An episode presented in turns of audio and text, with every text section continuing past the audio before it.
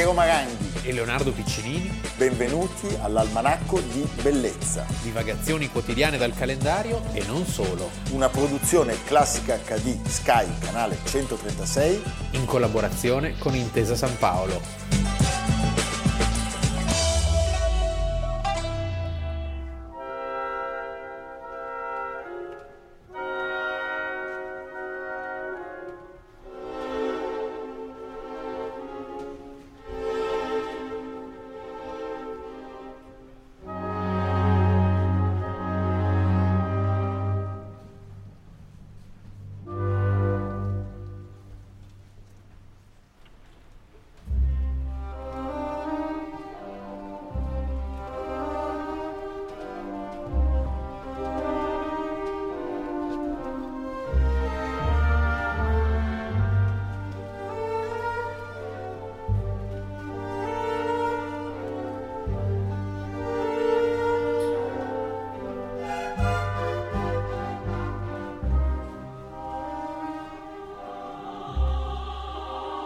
Almanacco di bellezza, 10 agosto, abbiamo iniziato con una musica solenne per raccontare un momento drammatico della nostra storia recente, 10 agosto del 1944 alle 5.45 del mattino, un plotone d'esecuzione composto da militari della eh, famigerata eh, legione Ettore Muti, fucila 15 partigiani appena prelevati da San Vittore per ordine del capitano Emil Saveche, Saveche eh, che era un, il comandante della, il boss delle SS. delle SS per la Lombardia.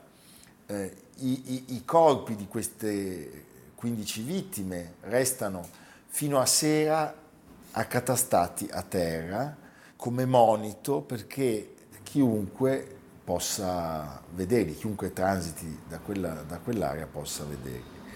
Il giorno dopo, sulle seconde pagine dei giornali, escono dei trafiletti così intitolati Severe rappresaglie in seguito ad atti terroristici. Due giorni prima cos'era successo? Due ordini applicati da ignoti erano scoppiati non lontano da questo, dal luogo che adesso racconteremo qual è, in Viale Abruzzi al numero 77 vicino a un, a un autocarro tedesco che era parcheggiato, non lontano da quella che era la sede milanese della, della, della Wehrmacht. Il caporale tedesco che dormiva a bordo era rimasto illeso, erano morti sei passanti italiani, pass- sei sì. avventori sì, ricordiamo, che, ricordiamo, che, siamo nell'estate del 1944, che è il momento forse più duro dell'occupazione eh, tedesca a Milano.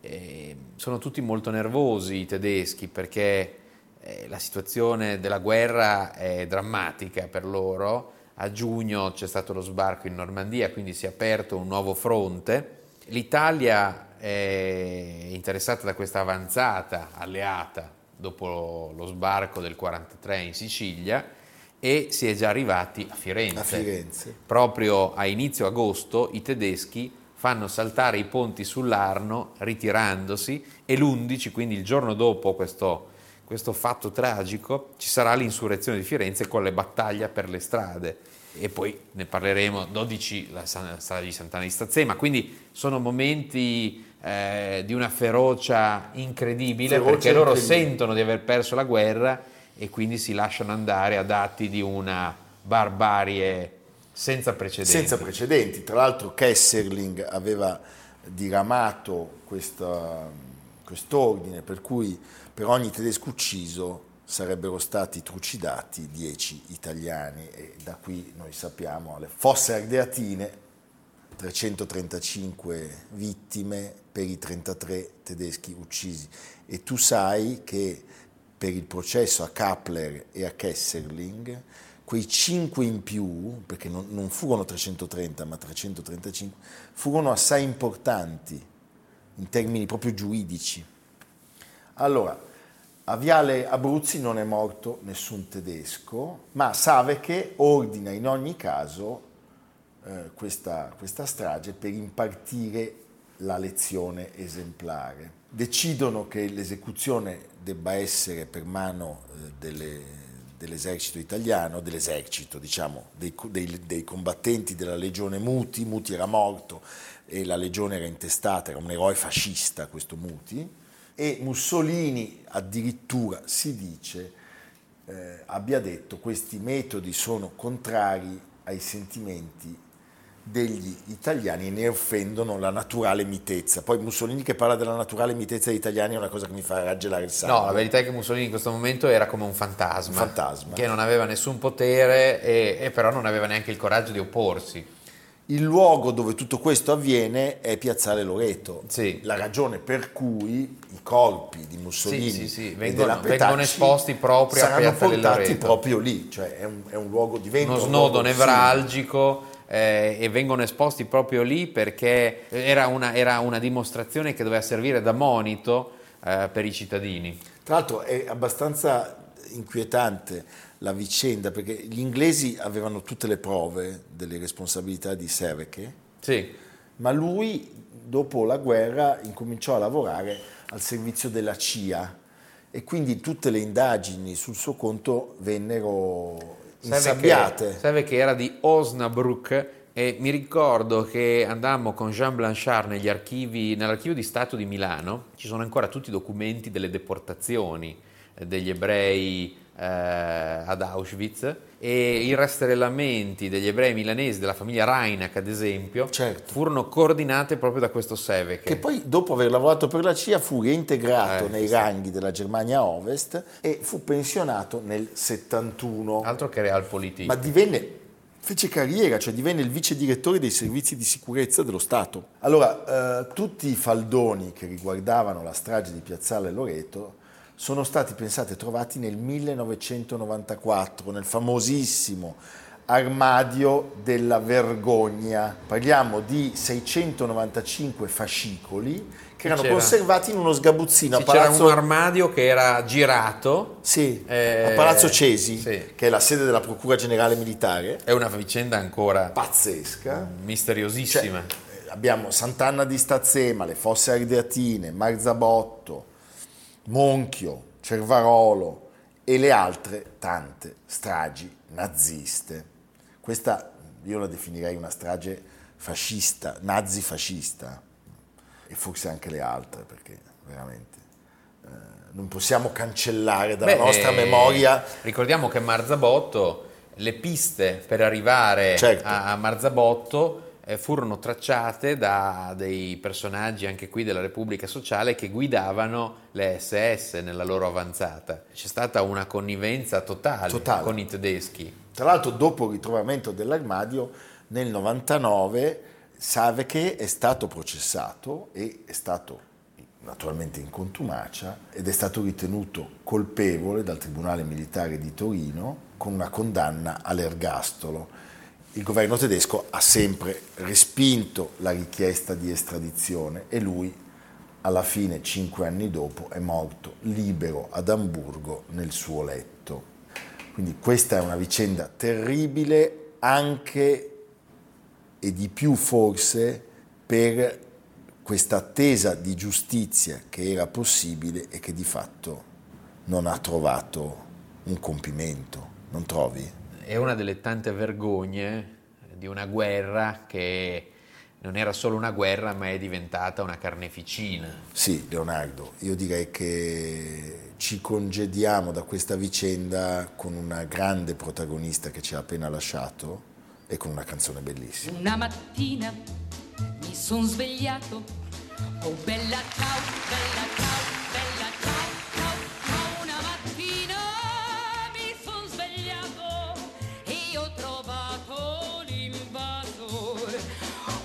partigiano, portami via. Oh bella ciao, bella ciao, bella ciao, ciao, ciao partigiano, portami via, che mi sembra di morire. E se io muoio da partigiano, Oh bella ciao, bella ciao,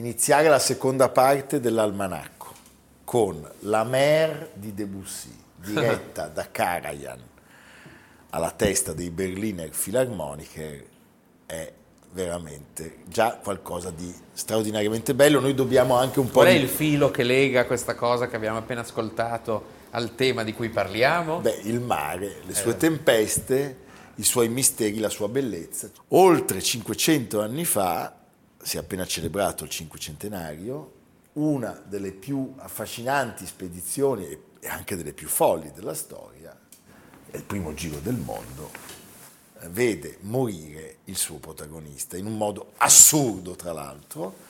Stiamo parlando di Magellano, Fernao Megelesh. Megelesh, raccontato, l'abbiamo citato tantissime volte, lo facciamo anche oggi, meravigliosamente dal grandissimo Stefan Zweig, nel libro Magellano, appunto. Magellano, perché poi... E, scusami, citiamolo, raccontato grazie a un vicentino che ci è Sì. molto simpatico, che si chiama Pigafetta. il mitico Antonio Pigafetta. perché lui sopravvive e Sì. scrive e grazie a- e poi diventa un fenomeno da baraccone, va in giro per il mondo a raccontare tutto, va anche dal Papa Pigafetta. Sì, è un, grande, è- un grande narratore, poi non so fino a che punto fosse fedele. di- Beh, lì un po' di Lì un po' invenzione. di invenzione, però certamente è intanto scritto in un bellissimo, in un bellissimo volgare. Ecco, diciamo questo, eh, l'idea di Magellano era quella che ci dovesse essere un passaggio, e l'avrebbe scoperto, anche se poi nessuno l'avrebbe utilizzato, perché più sotto c'è Capo Horn. Lui passa dallo stretto che prende il suo nome, lo stretto di Magellano, in Sì, quell'inferno Il dell'attuale Argentina, diciamo. Sì, Il tema qual era? Il tema era il famoso commercio delle spezie. Come E- racconta Stefan come Zweig. racconta Zweig, mi piacerebbe leggere questo pi- breve passaggio. Da- da- da- dall'albero Sì, al tavolo del re. al tavolo del re, ma eh, Prego Leonardo. la, la- la via delle, delle spezie era una via un po' per mare, un po' per terra, da ovest a est. Per mesi e mesi le carovane arabe trasportano No, le merci stupendo, indiane, stupendo. passando per Bassora, Baghdad e Damasco, giungono a Beirut e Trebisonda, oppure passando per Jeddah toccano il Cairo. Antichissime sono queste vie carovaniere del deserto e note ai mercanti sin dai tempi dei faraoni e dei battriani. Ma sciaguratamente anche i beduini, i pirati del deserto, le conoscono altrettanto bene e spesso un'audace incursione distrugge in un sol colpo il carico e il guadagno di innumerevoli mesi di lavoro. Ciò che è sfuggito fortunatamente alle tempeste di sabbia e ai beduini può ancora invogliare altri predoni per ogni carico di cammello, per ogni sacco di Eh, merce. E, e quindi il valore delle spezie cresce. I sultani esigono un enorme tributo. Si stima che soltanto quest'ultimo predone egiziano intaschi ogni anno 100.000 ducati ducati per il pedaggio delle spezie e poi le repubbliche marinare e tutti i pedaggi vari. Allora, E Magellano, ricordiamolo. Il tema, il mantra è buscar el levante por el ponente. Ricordiamo tra l'altro che eh, a fine 400 Arrivare il da- trattato di Tordesillas auspice il, eh, il Papa Alessandro VI Rodrigo Borgia aveva assegnato eh, con una linea retta la- l'America sostanzialmente alla Spagna, salvo il Brasile, e eh, al piccolissimo Portogallo, l'India e praticamente tutta la fascia costiera dell'Africa E il Brasile. e il Brasile appunto. Quindi Ma- Magellano è un portoghese, non trova però ascolto presso la corte del suo paese e quindi si rivolge agli odiati spagnoli. Sì, e c'è una sorta di eh, guerra tra superpotenze. Beh. Se eh, gli spagnoli hanno Magellano, i portoghesi avranno Vasco de Gama. Vasco de Gama. Quindi è una altro che guerra fredda, Gagarin, Sputnik. Tra l'altro eh, tu sai che nella spedizione, lo racconta molto bene Zweig, ci sono i traditori che vengono imbarcati per far sì che lui non ce la faccia, gli ammutinamenti. Lui, devo dire, con una tempra straordinaria riesce a tenere insieme questo equipaggio. equipaggio fatto di debitori, Sì. di fuorilegge, Anche noi due ci potevamo da casa. essere. Sì, sì. eh. ci avrebbero preso subito noi due, subito. Eh, io come cantiniere, Io come osservatore. osservatore. Eh, terra, Non terra! c'era, poi non c'era.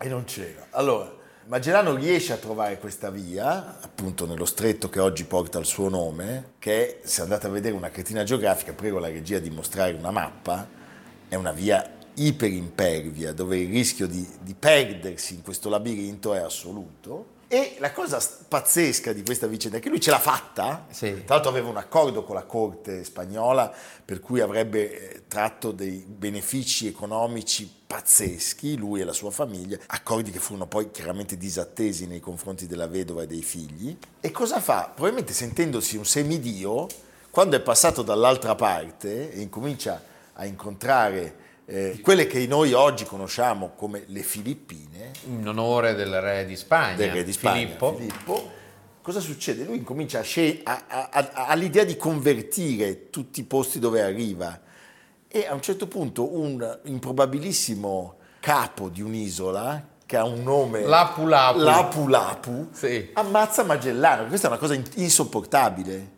Cioè, lui viene ammazzato dalla tribù di Lapu Lapu. E anche sono massacrato, Massacrato, che c'erano, sì. perché sai che lì si accanivano Beh, sul cadavere. erano cattivelli. Perché poi era, cioè, avere, non so, un occhio del nemico, ognuno cercava di avere una reliquia di questo... Pensa cosa avrebbero ottenuto di, so, di noi due, eh? non il fegato. Va bene. E, no, è interessante questa traversata perché lui in questo momento è veramente un pioniere. Lui è un uomo che segna la storia come, non so, Gagarin, appunto per citare un'altra Sì. competizione simile, avrebbe segnato la conquista dello spazio. Grazie a lui Carlo V diventerà il sovrano più ricco, questo è molto importante, e poi grazie a lui anche dei nomi che da lì non cambieranno mai più. La Patagonia, la terra dai piedi grossi. Perché Eh, perché non so, c'erano questi qui che avevano dei piedi avevano grossi. dei piedoni. La terra del fuoco, La terra perché del si fuoco. vedevano. L'oceano Pacifico, perché era un oceano più calmo, più tranquillo Certo. rispetto all'Atlantico. Quindi è, è- è veramente un, un momento eh, di cambiamento totale. E tu pensa che ad esempio l'impero asburgico aveva um, tra Augusta, Norimberga e la Germania in attività non so quante stamperie che realizzavano nuove cartine geografiche. Perché dovevi continuamente Cioè, aggiornare. c'erano delle attività Ma che noi stupendo. oggi non immaginiamo al servizio di questa, di questa rotta che poteva Certo. portare dei grandissimi benefici a tutto il mondo. Beh, meraviglioso, meraviglioso. Lui si era basato, tra l'altro, sul ritrovamento di alcune mappe che disegnavano un passaggio, ipotizzavano un passaggio. Sì. Probabilmente false, cioè probabilmente un'invenzione, però ci aveva creduto talmente tanto da essere convincente con il monarca, soprattutto con se stesso, perché in un'operazione del genere quello che veramente colpisce è la costanza, la tempra, il non abbattersi mai anche quando tutto sembra perduto. Nel libro di Zweig Eh, sì. tutto questo è evidente. ed è Lui sostanzialmente porta a compimento il progetto di Cristoforo Colombo. I due uomini sono uniti da questa curiosità infinita per l'ignoto, per l'oscuro, per qualcosa che nessuno aveva mai provato prima. Pensiamo a cinque navi, 237 uomini, un viaggio di 69.000 chilometri. Tornerà una sola nave con 18 uomini nel 1522. 22, sì. Quindi passano Eh, eh, tre anni. tre anni. Tra cui c'è appunto il nostro amico Pigafetta. Pigafetta è un fortunato perché Ebbene, e quindi la spedizione di Magellano e la sua gloria eterna che inizia, partiva questo giorno inizia il 10 da agosto. Guadalquivir. Guadalquivir, il 10 agosto del 1519. 19. Stupendo. Eh? Vuoi farlo anche tu? No. No, però Pensa che pesca. vi sugge- Pensa che pesca Oh, d'alto bordo. Pensa alle traine. Eh. Eh, No, veramente suggeriamo la lettura del Magellano di Zweig. Suggeriamo la Bellissimo, lettura del Magellano di bellissimo. Zweig e di tutti i libri di Zweig, Tutti perché di Zweig. sono una serie di biografie fantastiche che, che tra l'altro sono, questo è tradotto ovviamente, però in un linguaggio molto semplice, molto chiaro e sono insuperate. Insuperate, insuperate. Perché non sono solo biografie, sono pensieri, Pensieri. cioè sono analisi. Questa introduzione a come avveniva prima di lui il viaggio non è banalmente Ma un- una cronaca biografica. eh, Tu spiegare oggi che il pepe aveva un valore pazzesco non è così semplice, no, Leo? Sì. Bene, ci congediamo da Magellano con un altro brano, se vogliamo un po' marino, La Tempesta, la Tempesta, la sonata di Beethoven, Dal mare alla tempesta. dal mare alla tempesta.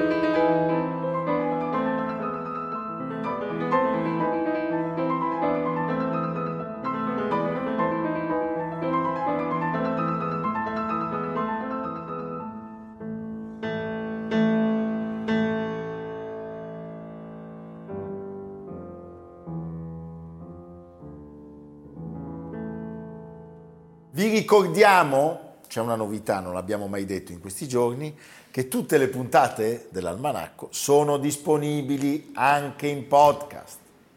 Per cui ditelo a chi non ha l'abbonamento a Classica HD. Fermate le persone per strada. Fermate le persone per strada.